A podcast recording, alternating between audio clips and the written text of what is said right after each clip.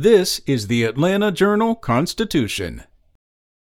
Justin Ross Harris, the father whose 22 month old son died after being left in a hot car while he went to work, is trying to get his case retried. His lawyer argued Tuesday that an avalanche of evidence of his carnal behavior was wrongly put before his jury. Attorney Mitch Durham told the Georgia Supreme Court that the sexual messaging acts did not make it more probable that Mr. Harris would intentionally kill his child.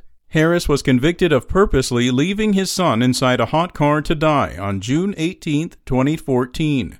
The 40 year old former Home Depot web developer is serving a life sentence plus 32 years at Macon State Prison in south central Georgia.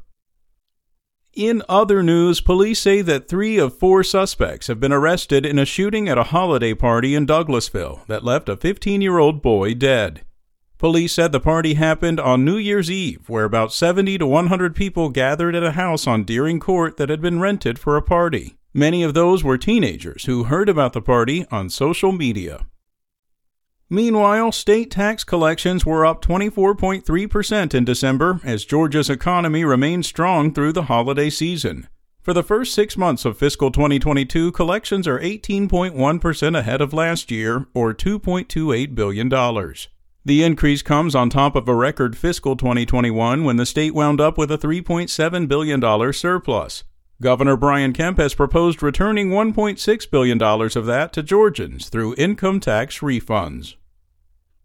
And for more than 150 years, Morehouse College has built a reputation as a leading institution to educate black men. It also wants to be known as the go to place for research that results in better health, professional, and societal outcomes for all black men. The Atlanta College announced Tuesday that it has launched what officials there say is one of its most important ventures in recent years the Black Men's Research Institute. The Institute will study the cultural, economic, personal, and social outcomes of issues affecting black men, particularly where disparities exist in the world. SpokenLayer